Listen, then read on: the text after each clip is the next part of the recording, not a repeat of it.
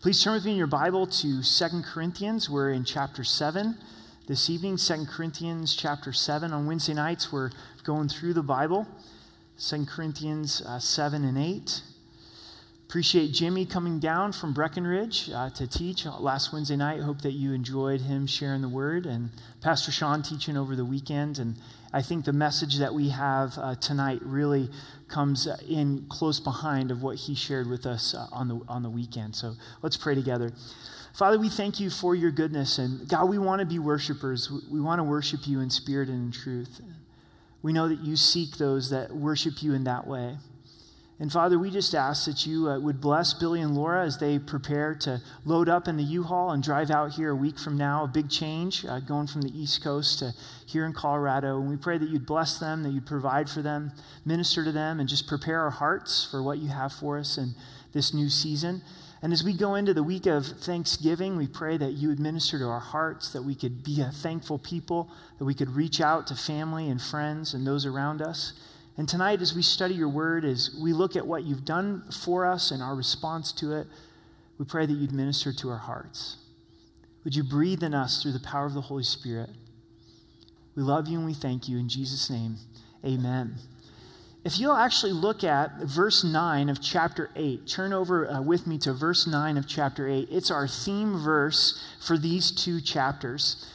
So, verse 9 of chapter 8, it says, For you know the grace of our Lord Jesus Christ, that though he was rich, yet for your sakes he became poor, that you through his poverty might become rich. That phrase, for your sakes, it was because of Christ's love for you that he left his deity, that came in humanity, so that we could be rich in Christ Jesus. Everything in these two chapters surrounds this truth of what Christ has done for us. Because of his kindness, we respond in repentance. Because of his kindness and the way that he's given to us, then we move in being a person that's willing to give and to share with others. That's the two themes of these two chapters that godly sorrow producing repentance in chapter 7, and then chapter 8, being willing to give to those who are in need, especially believers. But it's centered around what Christ has done, what he has done for us for your sakes. So let's look at verse 1 of chapter 7. Therefore, having these promises, Beloved, let us cleanse ourselves from all filthiness of the flesh and spirit, perfecting holiness in the fear of the Lord. We actually covered that two weeks ago, but for a quick review, in response to who God is and his call to be holy, God wants us, based on his promises, based on the fact that we're loved by the Lord, to cleanse ourselves from all filthiness, from all sin of the flesh and the spirit, and then growing, perfecting holiness in the fear of the Lord. That's the challenge for the church of Corinth, and that's the challenge for us as well. Notice this is written to believers. This isn't repentance for salvation. They have salvation in the Lord. They've already turned from their sin to receive the grace of God. But as a believer, there's times where we get to that place of compromise. There's times where we just get stuck. We're not growing. We're at that place of we're just kind of coasting or we're on a plateau. And there's a need for us to evaluate. There's a need for repentance in our lives. And what's unique for this particular church at this time is there was a need for repentance as a group. There was things that they needed to, to own as a church there in Corinth to get right with the Lord. And that's what Paul is addressing, and that's what he's challenging them with. In verse 2, open your hearts to us. We've wronged no one, we've corrupted no one, we have cheated no one. We don't have all the details, but for some reason, there's a division between Paul and the church of Corinth. They're having a difficult time receiving from him. It's possible because Paul wrote such a strong letter in 1 Corinthians, dealing with sexual sin in the church, dealing with disorder. But there seems to be rumors about the Apostle Paul. You can't really trust this guy. He's a bit heavy handed. He likes to drop the hammer, those kinds of things. And they had put up a wall of resistance to Paul that Paul's trying to overcome. And he's trying to say, Would you stop and would you open up your heart to us again? Would you receive from us? And you know, with learning and receiving, the most important thing is your heart condition. Is there somebody in your life that you've stopped learning from, that you've stopped receiving from, because for some reason you've closed your heart off to them? Maybe it was a Paul like figure in your life, or a close friend, a Barnabas. Maybe it's even someone who serves inside of this church. And at one point, they were your mentor. At one point, they invested in your life. And there was not a reason for you to stop receiving for them, but the enemy got the best of the situation and we've closed ourselves off. We're no longer open to receiving them. And the Holy Spirit's saying, open up your heart to them again. Be willing to receive from them again. And that's what, what Paul's addressing with the church of Corinth. Verse 3 I do not say this to condemn you, for I've said before that you are in our hearts to die together and to live together. Paul almost seems a little bit gun shy. Every time he's got to explain himself a little bit. If you've been studying this letter with us, he's it's like, I'm not saying this to beat you guys up. I'm not saying this to, to be hard on you. I don't want to condemn you. I've told you before, I'm going to tell you again. You're in our hearts, even to the point of death, even if I had to die for you and to, to live together. In verse 4, great is my boldness of speech towards you, great is my boasting on your behalf. I'm filled with comfort, I'm exceedingly joyful in all of our tribulation. So Paul's saying, man, I haven't held anything back. I think that's true love. That's, that's love for another believer. Don't hold anything back.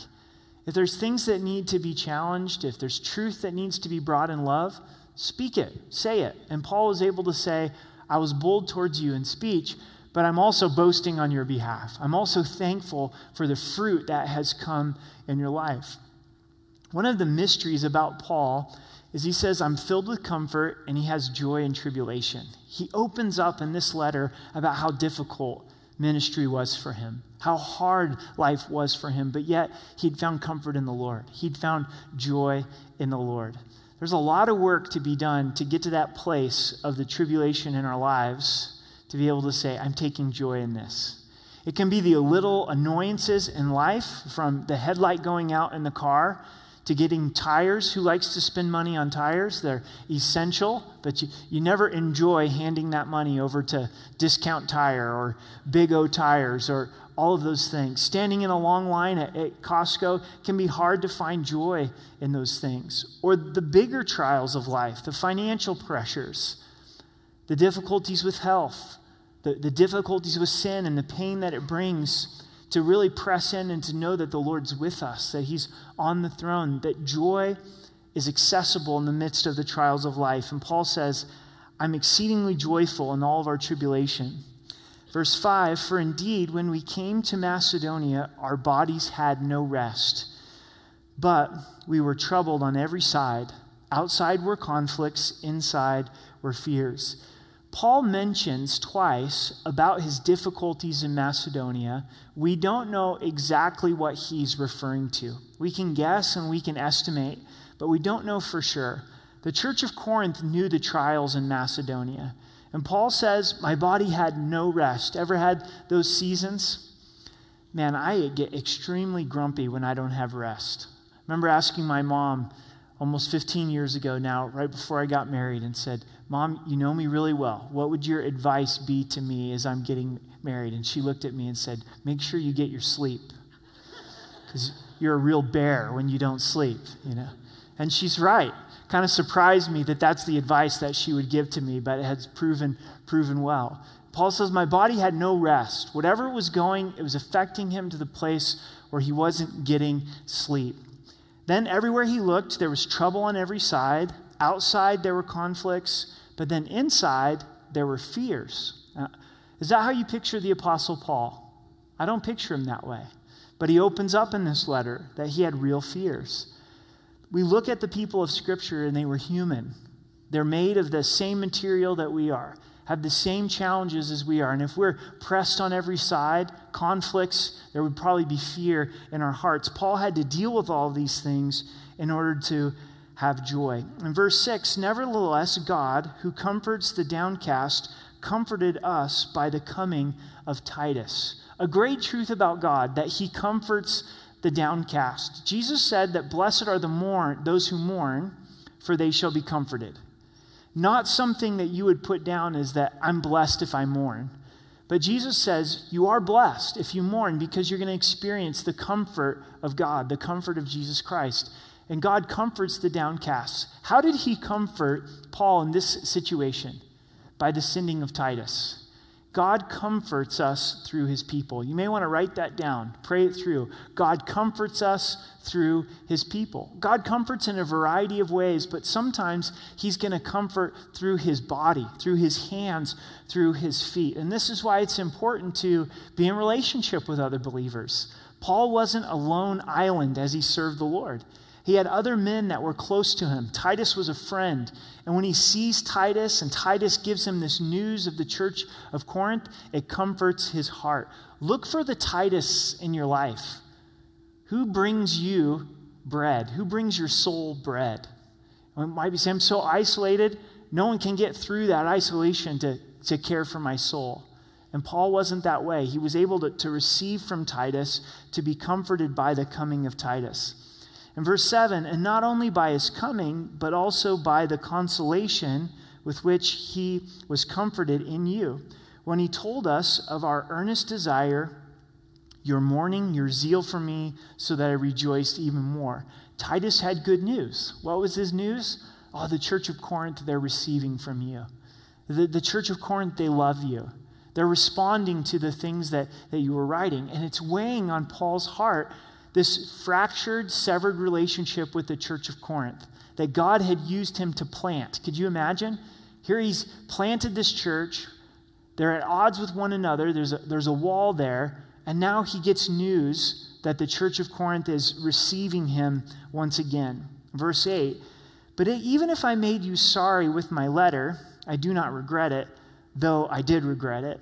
For I perceive that the same epistle made you sorry, though only for a while. What is all this? Is Paul schizophrenic? It's the emotion of confrontation, isn't it? There's always emotion with confrontation if you do it right, if your heart's invested. Now, if you don't care, there's no emotion that's involved. You don't lose any sleep over it.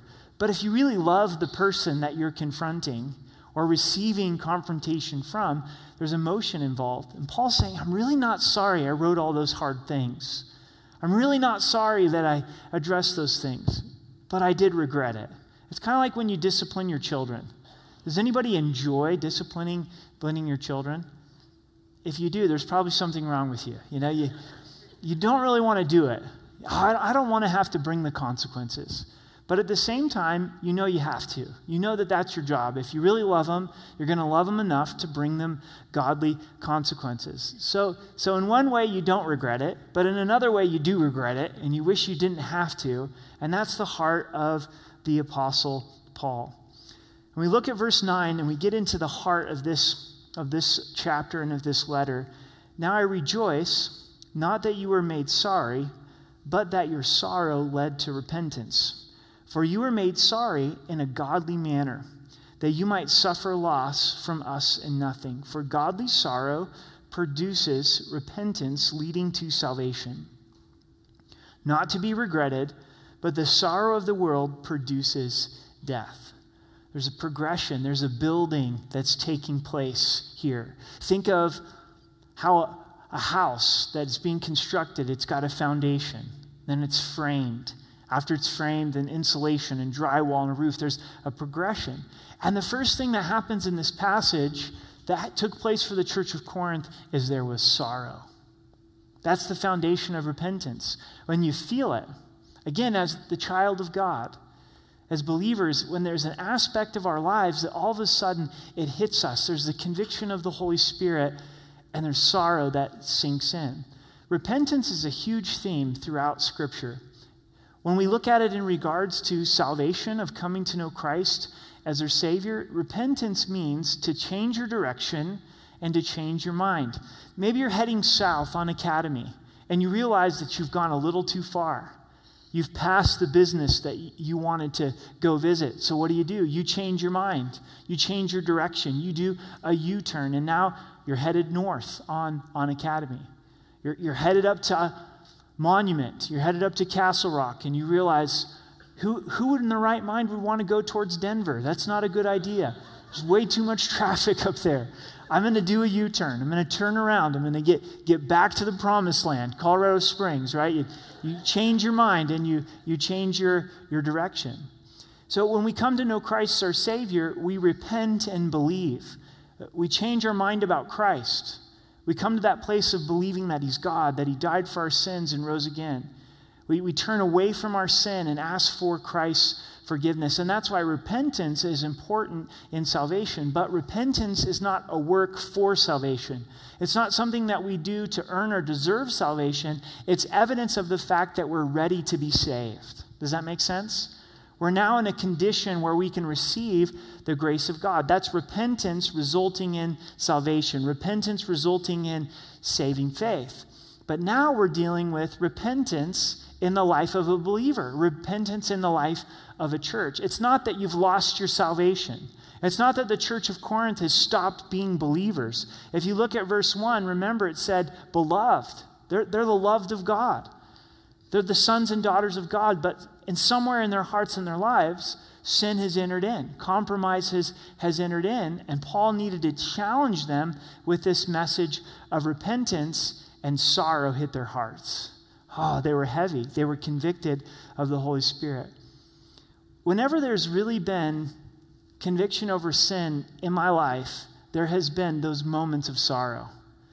And it's with the Holy Spirit that's wrestling with my heart saying, Eric, you can't do that. You can't act like that. And He allows me to see the results of my actions, where those actions are hurting God's heart and hurting those, those that I love. And I feel it. And it cuts deep into my heart. And when that happens and when that sits in and it's genuine with the Lord, then that produces repentance. That produces that change of mind and the change of direction in the life of a believer. I'm going to start thinking differently about this particular sin. Romans tells us that repentance comes from the kindness and goodness of God. When we see the kindness and goodness of God, it leads us to repentance. Wasn't that the case with salvation? Isn't that why you got saved? You probably realized how good God is and how gracious God is. And that continues in the life of a believer. God, this is what you did for me, Jesus. You left your riches, you became poor so, so that I could become rich in Christ, and it moves us to that place of repentance. So you have sorrow leading to repentance. And then notice in your text what happens once there's repentance from godly sorrow, it leads to salvation. We're not talking about getting saved again, your name being written in the Lamb's book of life, but what we're talking about is deliverance from a particular sin struggle. So here I am, godly sorrow sets in, repentance, change of mind, change of direction, and then there's salvation. It leads to salvation. And as I was praying this afternoon, this is what I believe that God's message is for the church tonight. For us tonight as believers, is that there's hope. There's hope. That it's never too late to repent. That God always is in that place of looking for the broken and contrite in spirit. And you may be wrestling with a particular sin and thinking, there's no hope for me to have deliverance. And God's saying, you know what? There can be deliverance because Christ died for you. Christ rose again. The same spirit that rose Christ from the dead lives in you. Maybe it's anger and you're like, I don't even think I could ever change. Well, what, what does the scripture say? It says, godly sorrow leads to repentance, which leads to salvation. It's this process that the Lord brings us through. You allow the godly sorrow to take place. You allow the repentance to take place. Change your mind, change your direction, take the actions, and allow the Lord to bring the salvation.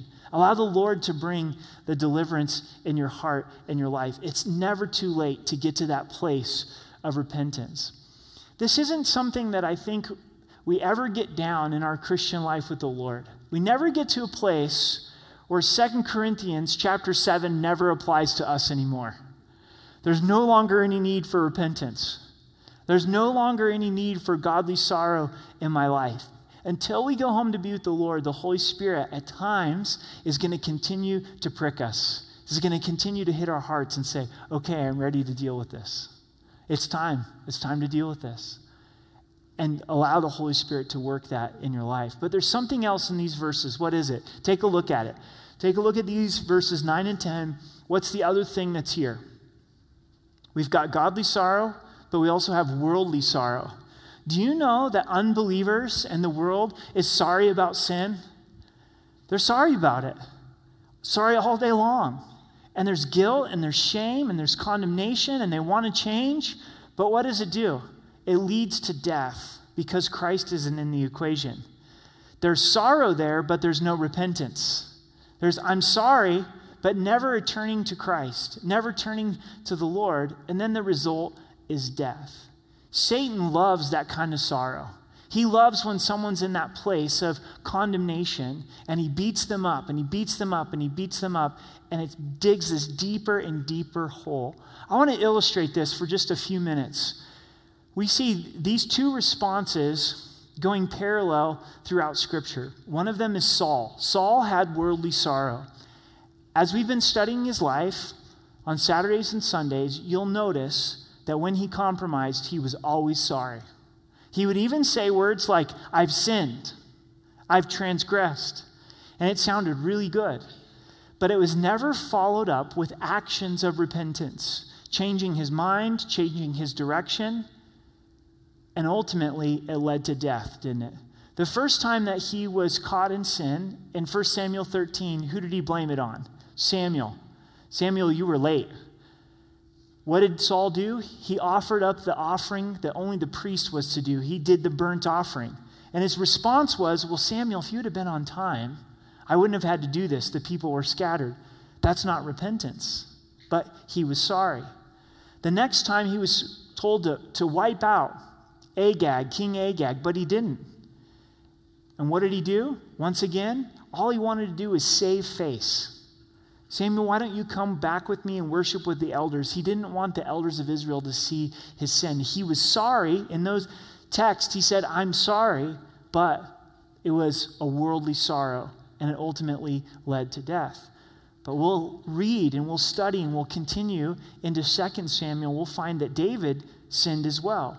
And in some ways, you could argue that David's sin was greater than Saul's.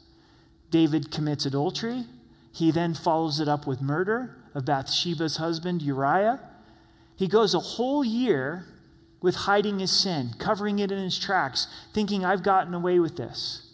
The prophet Nathan confronts him, tells him this little story, lays it down to him in a nice little wrap, and here it is. David is convicted by the Holy Spirit, and there's godly sorrow.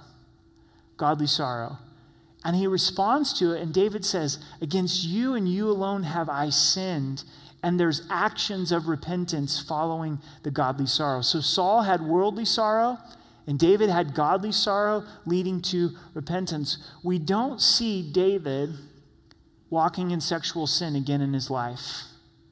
And that's hope for us as believers that there can be godly sorrow leading to repentance, leading to salvation, leading to transformation and life change. We go into the New Testament. Maybe sin's only a part of the Old Testament. Wouldn't that be nice? That once Jesus died on the cross and rose again, that nobody sinned anymore. And once you walked into the door of a church and gave your life to Christ, you never struggled with sin. Well, we find Peter, don't we? Struggling with sin.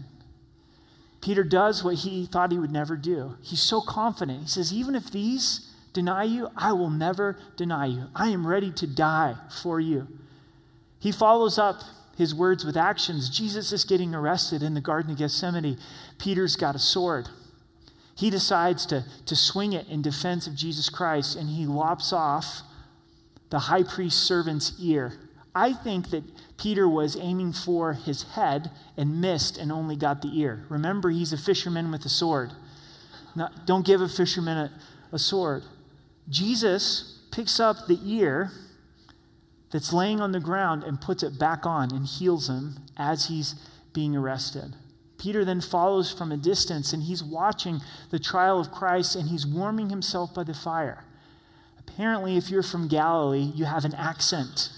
Kind of like if you're from Texas, you've got an accent. You can try to hide it, but you have an accent. And if you're from northern Israel, from Galilee, you've got an accent. They say, Aren't you from Galilee? Aren't you one of those disciples of Jesus Christ? And he denied the Lord three times. Three times he denied the Lord. Even to the point of cursing, saying that he never knew the Lord. Then the rooster begins to crow as the sun begins to come up, and Jesus looks at Peter. This is exactly what Jesus said would happen. And sorrow hits the heart and life of Peter. Jesus went and died for Peter's sin. Jesus has died for, for our sin. Peter goes back to fishing, disobedience, catches nothing. Jesus cooks him breakfast. Do you know how much grace that is? You'd think at that moment that Jesus would be like getting out the holy spanking. You know what I'm saying? Like, Peter, like, what are you doing going back to fishing? Hey, knucklehead, you didn't catch anything. I could have told you that before you started. Why don't you get your act together? It's about time. Jesus just quietly is cooking breakfast right there on the Sea of Galilee. Looks more like an ocean. It's such a large lake. Calls out to the guys, Have you caught anything? No. Cast your net on the other side. The scripture tells us they caught 153 fish. Why does God say 153 fish? Because John was a fisherman and fishermen record their catch, right? Yeah, we caught 153 fish. At that moment, John realizes that it's the Lord. And he tells Peter, It's the Lord. Can I tell you, you need those kind of friends? That when you're in sin, they say, Hey, Eric, it's the Lord. Get your eyes back on the Lord. Get your eyes back on Jesus. He died for you, He rose again. What you're looking for is at the feet of Jesus. And what makes Peter and David so special is not that they never sinned, but it's how they responded when they did sin. And Peter jumps into the water and he swims to Jesus as fast as he possibly can. And there's that temptation when we've sinned to run away from the Lord. And Peter runs to the Lord and he experiences godly sorrow that led to repentance, that led to salvation. And Jesus had a question for him. He said, Peter, do you love me? Do you love me? Yes, Lord, you know that I love you. Peter, really? Do you love me? Yeah, I, I just told you, I love you. Peter, do you love me? Why did Jesus ask three times? Because Peter had denied the Lord three times. Do you think it hit him on that third time? Oh, yeah. Oh, I denied the Lord three times. I can't believe I did that. Lord, I love you. Peter, feed my sheep. Peter, be my first pastor. Take care of my sheep. Take care of my people godly sorrow leading to repentance. But there's another disciple. His name's Judas. He denies the Lord in even a greater way. He betrays him. He leads the men to arrest Jesus Christ. They give the money to Judas, and Judas is sorry for what he did. We see that remorse that's over him because of what he did. But he never repents, he never comes back to the Lord, and he hung himself. That's worldly sorrow leading to death. There's a difference here, church, between condemnation and conviction. That's what I want you to see. Judas had condemnation, Peter experienced conviction. The Holy Spirit is going to come and want us to experience the sorrow over our sin, the weight of our sin. But if it pushes us away from Jesus Christ, it's moved from conviction to condemnation. And the enemy is right there saying, Jesus will never forgive you. Jesus can't cleanse you. Jesus can't change you. There's no hope for you. God's done with you. It's time for you to go into retirement. He's done. You're done. And that's not God's heart at all. God's always showing sin for the purpose of confession and repentance so that we can come back to the Lord and God can transform and change our life. So, what's the Holy Spirit doing in you right now? I'm sure that there's some that this is the perfect message for us tonight, that the Holy Spirit's been wrestling with us. There's something in our hearts, something in our lives. And right now you're going, well, you know what? I've been looking around the room and I'm doing better than most of the people in here. So, Holy Spirit, back off. You know, I'm here on a Wednesday night. It's cold and windy. My kids only wanted to come to youth group in Awana, but I'm here. You know, it's really easy to put ourselves on a scale and think, well, I don't have to respond to that. But the Holy Spirit's wrestling with your heart. The Holy Spirit's wrestling with my heart. And we respond in repentance, and the Lord produces that salvation in our hearts and in our lives. So let's go on into verse 11. For observe this very thing that you sorrowed in a godly manner what diligence it produced in you, what clearing of yourself, what indignation, what fear, what vehement desire, what zeal, what vindication. In all things you proved yourself to be clear in this matter. Paul's describing the fruits of repentance. He gives us quite a list there.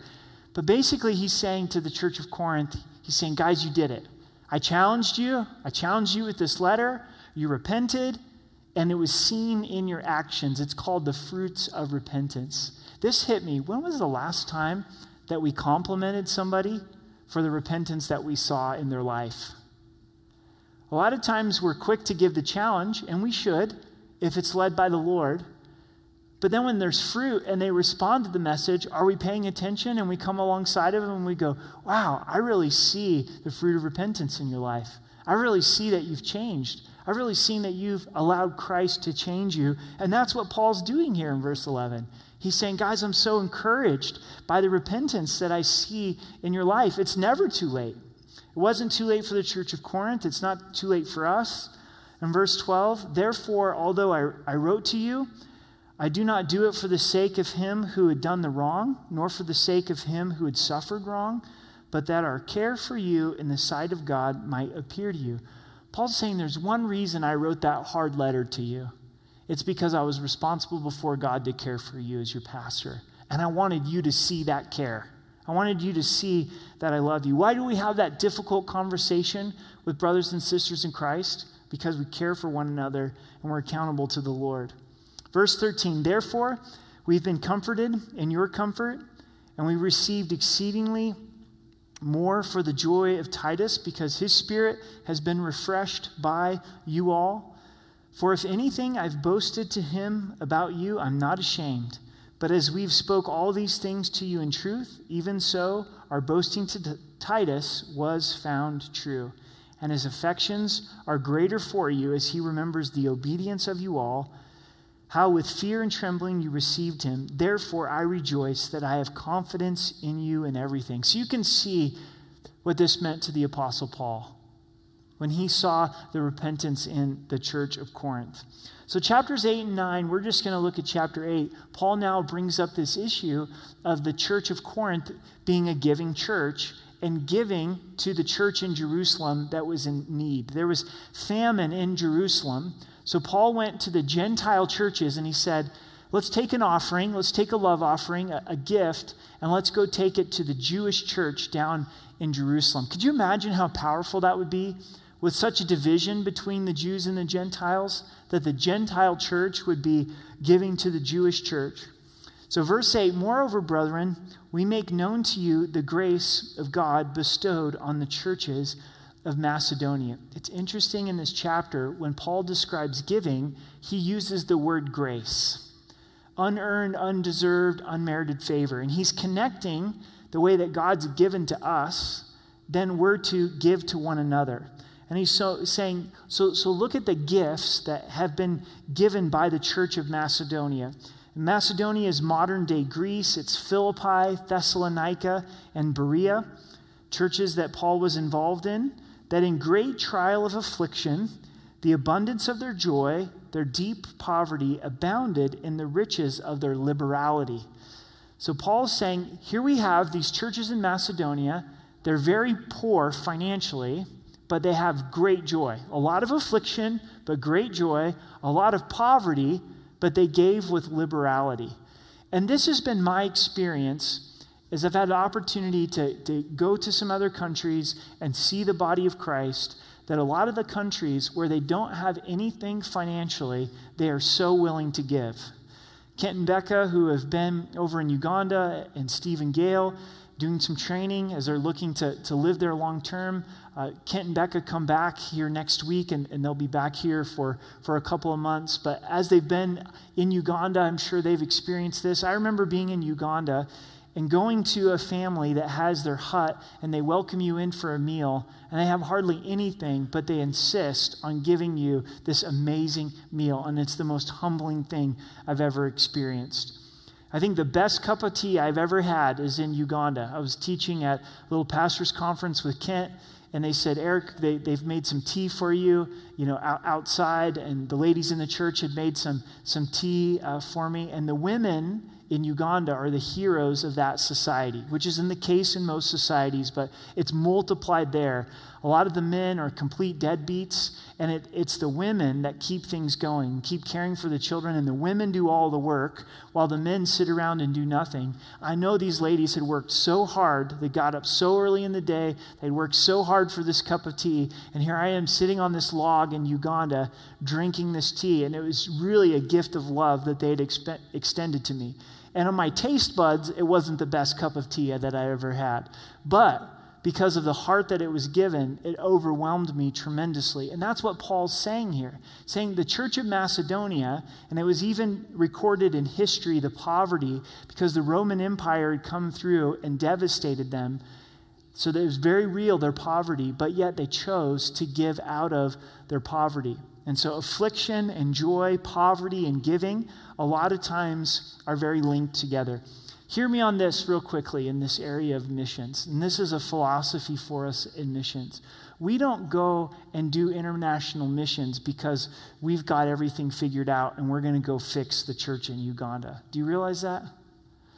We didn't, we didn't go down to Mexico to go plant a church in Mexico because we've got it all figured out and they, they needed us. It's a two way street our church is being impacted by Calvary Chapel, Chihuahua. We're learning things from them. They're contributing things to our soul and, in our walk with the Lord. The believers in Uganda, if you go to Uganda on this mission trip, which pray about going, is don't go with this idea that I'm just going to be a giver, that I've got it all figured out and I'm, I'm going to go and, and bless them. Yes, you're going to go and be a giver, but we're also going to be receivers because that's the body of Christ. Amen? We're giving, but we're also re- receiving. And there's so much to learn from these other countries and the body of Christ as a whole. So, verse 3 For I bear witness that according to their ability, yes, and beyond their ability, they were freely willing. So, they were giving even beyond their ability, ability imploring us with much urgency that we should receive the gift and the fellowship of the ministry to the saints.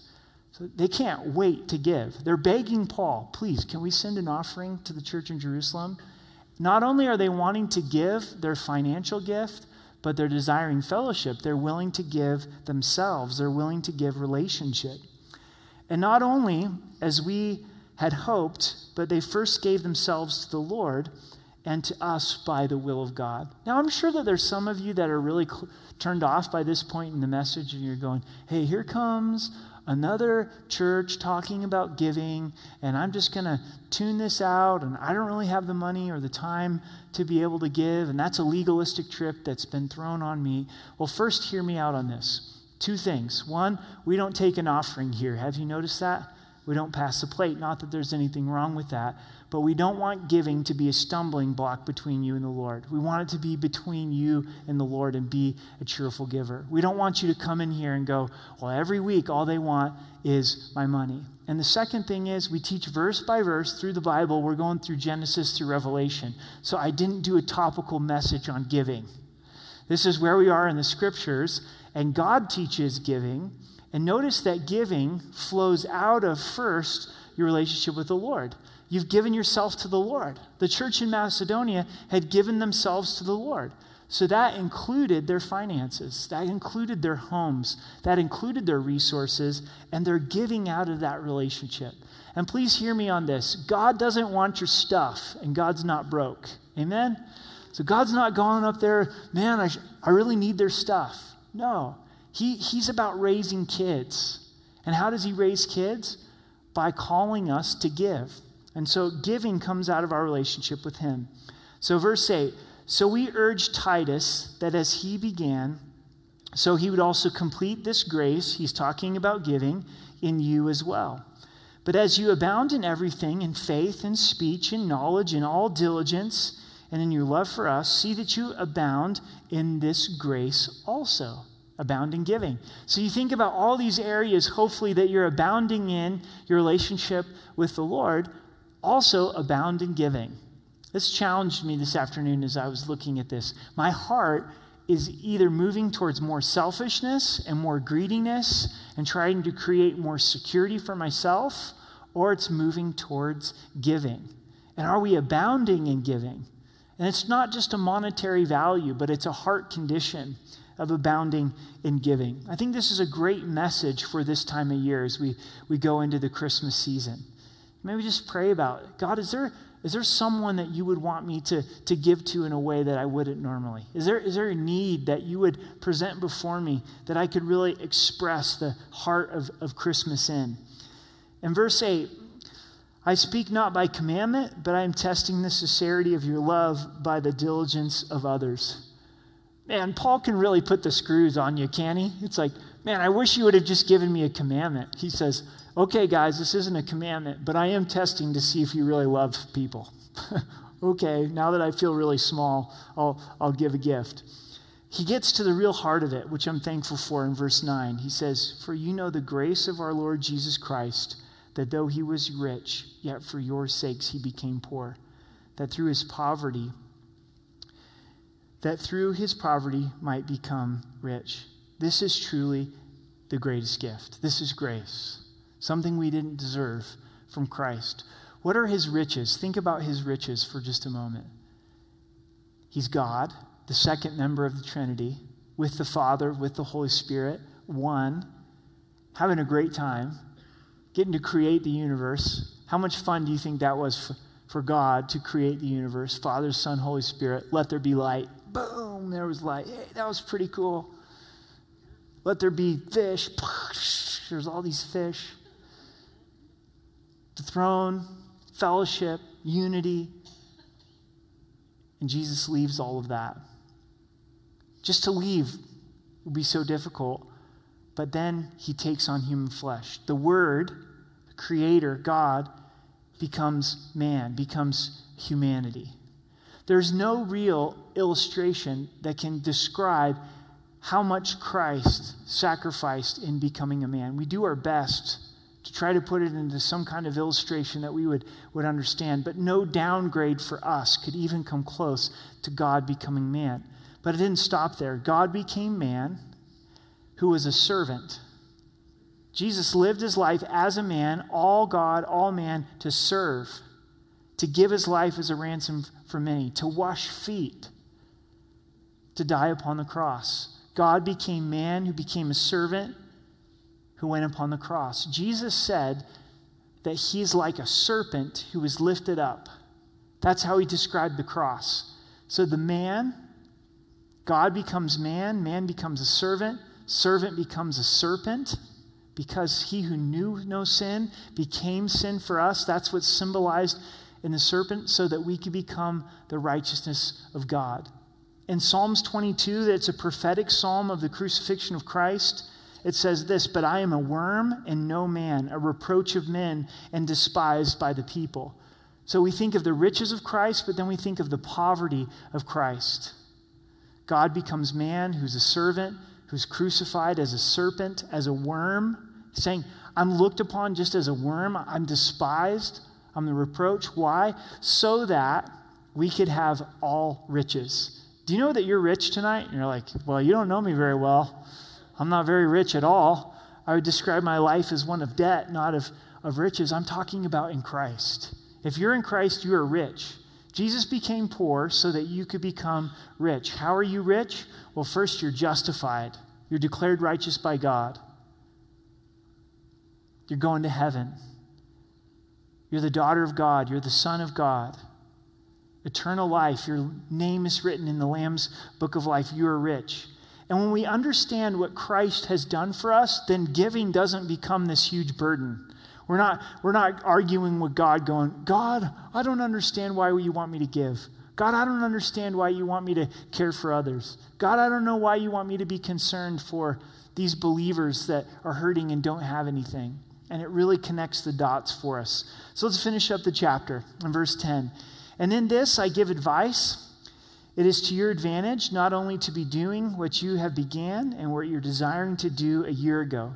They had desired to give, but now it's a year later, and they hadn't yet fulfilled that commitment. But now you also must complete the doing of it, that as there was readiness to desire it, so there also may be completion of what you have. We're almost getting ready for another set of New Year's resolutions with January 1st. But is there a set of things from 2014 going into 2015 that we haven't touched? So here's the question, okay? When it comes to giving, I'm talking about financial resources. Is there something that God put on your heart a year ago that you haven't done for some reason? You knew it was the Lord. It wasn't just that somebody was trying to guilt you into it or shame you into it.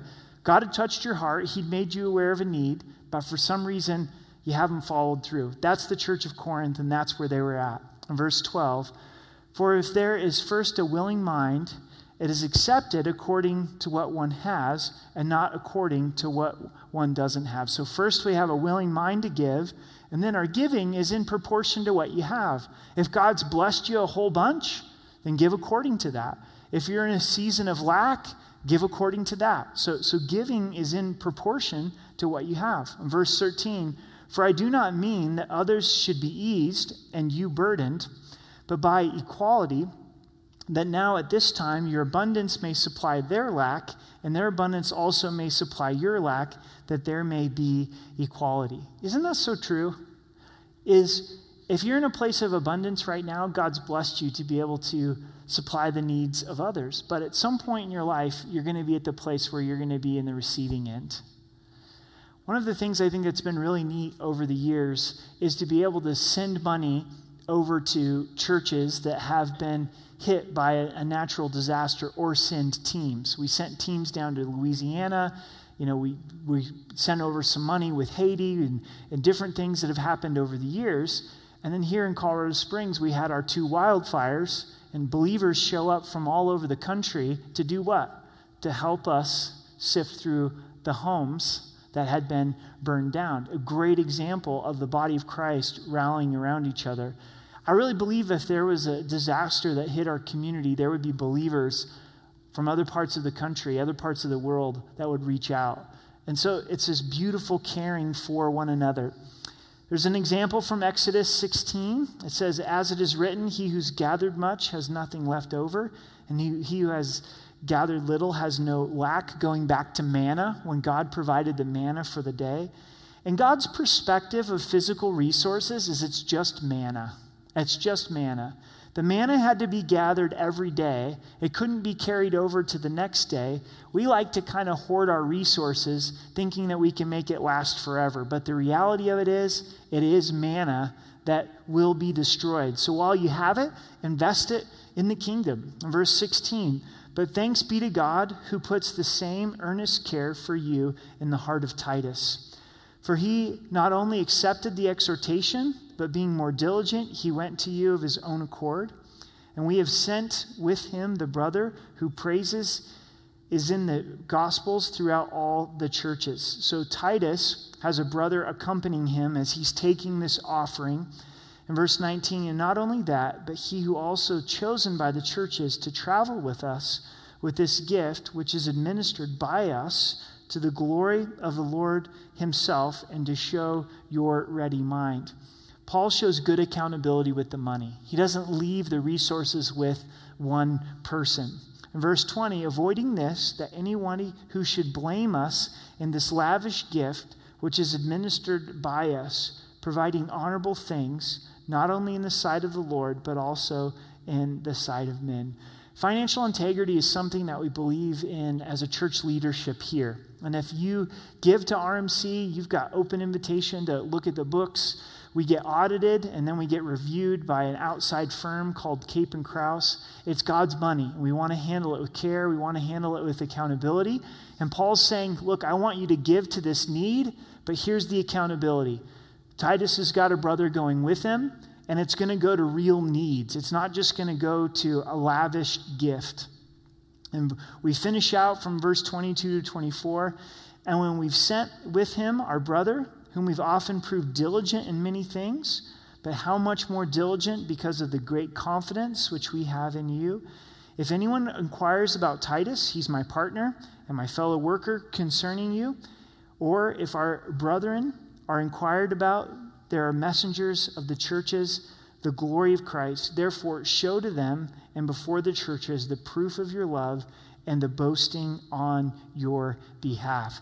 Isn't it wonderful for the church of Corinth that it can move from can kicking to giving? you know, if you've been following through 1st and 2nd Corinthians, they're getting spanked and spanked and spanked and spanked over sexual sin and disorder in the church and compromise. And finally, in chapter 7, Paul's able to say, you know what, guys? I've seen godly sorrow leading to repentance. Let's get on to good works. Now, why don't you give? You've been blessed financially. Why don't you give to the church of Jerusalem? So I think our text encourages us with two applications tonight. And the first is this godly sorrow leading to repentance. We're a happy society. We always want a happy ending. We want to put a smiley face on everything, including our texts, right? But sometimes we need to allow the Holy Spirit to bring godly sorrow into our lives. Blessed are the poor in spirit, Jesus told us. What does that mean? To get spiritually bankrupt before the Lord. To allow God to show us some things about ourselves that we don't want to see. And as we come to the communion table tonight, allow the Holy Spirit to minister to you, not in condemnation, not in condemnation, but to look to Jesus, to look to the cross, the author and the finisher of our faith, and as the Holy Spirit exposes things, to repent, to turn from those things, receive God's grace, His forgiveness, and get up and keep walking with the Lord, to respond the way David did, to respond the way that Peter did.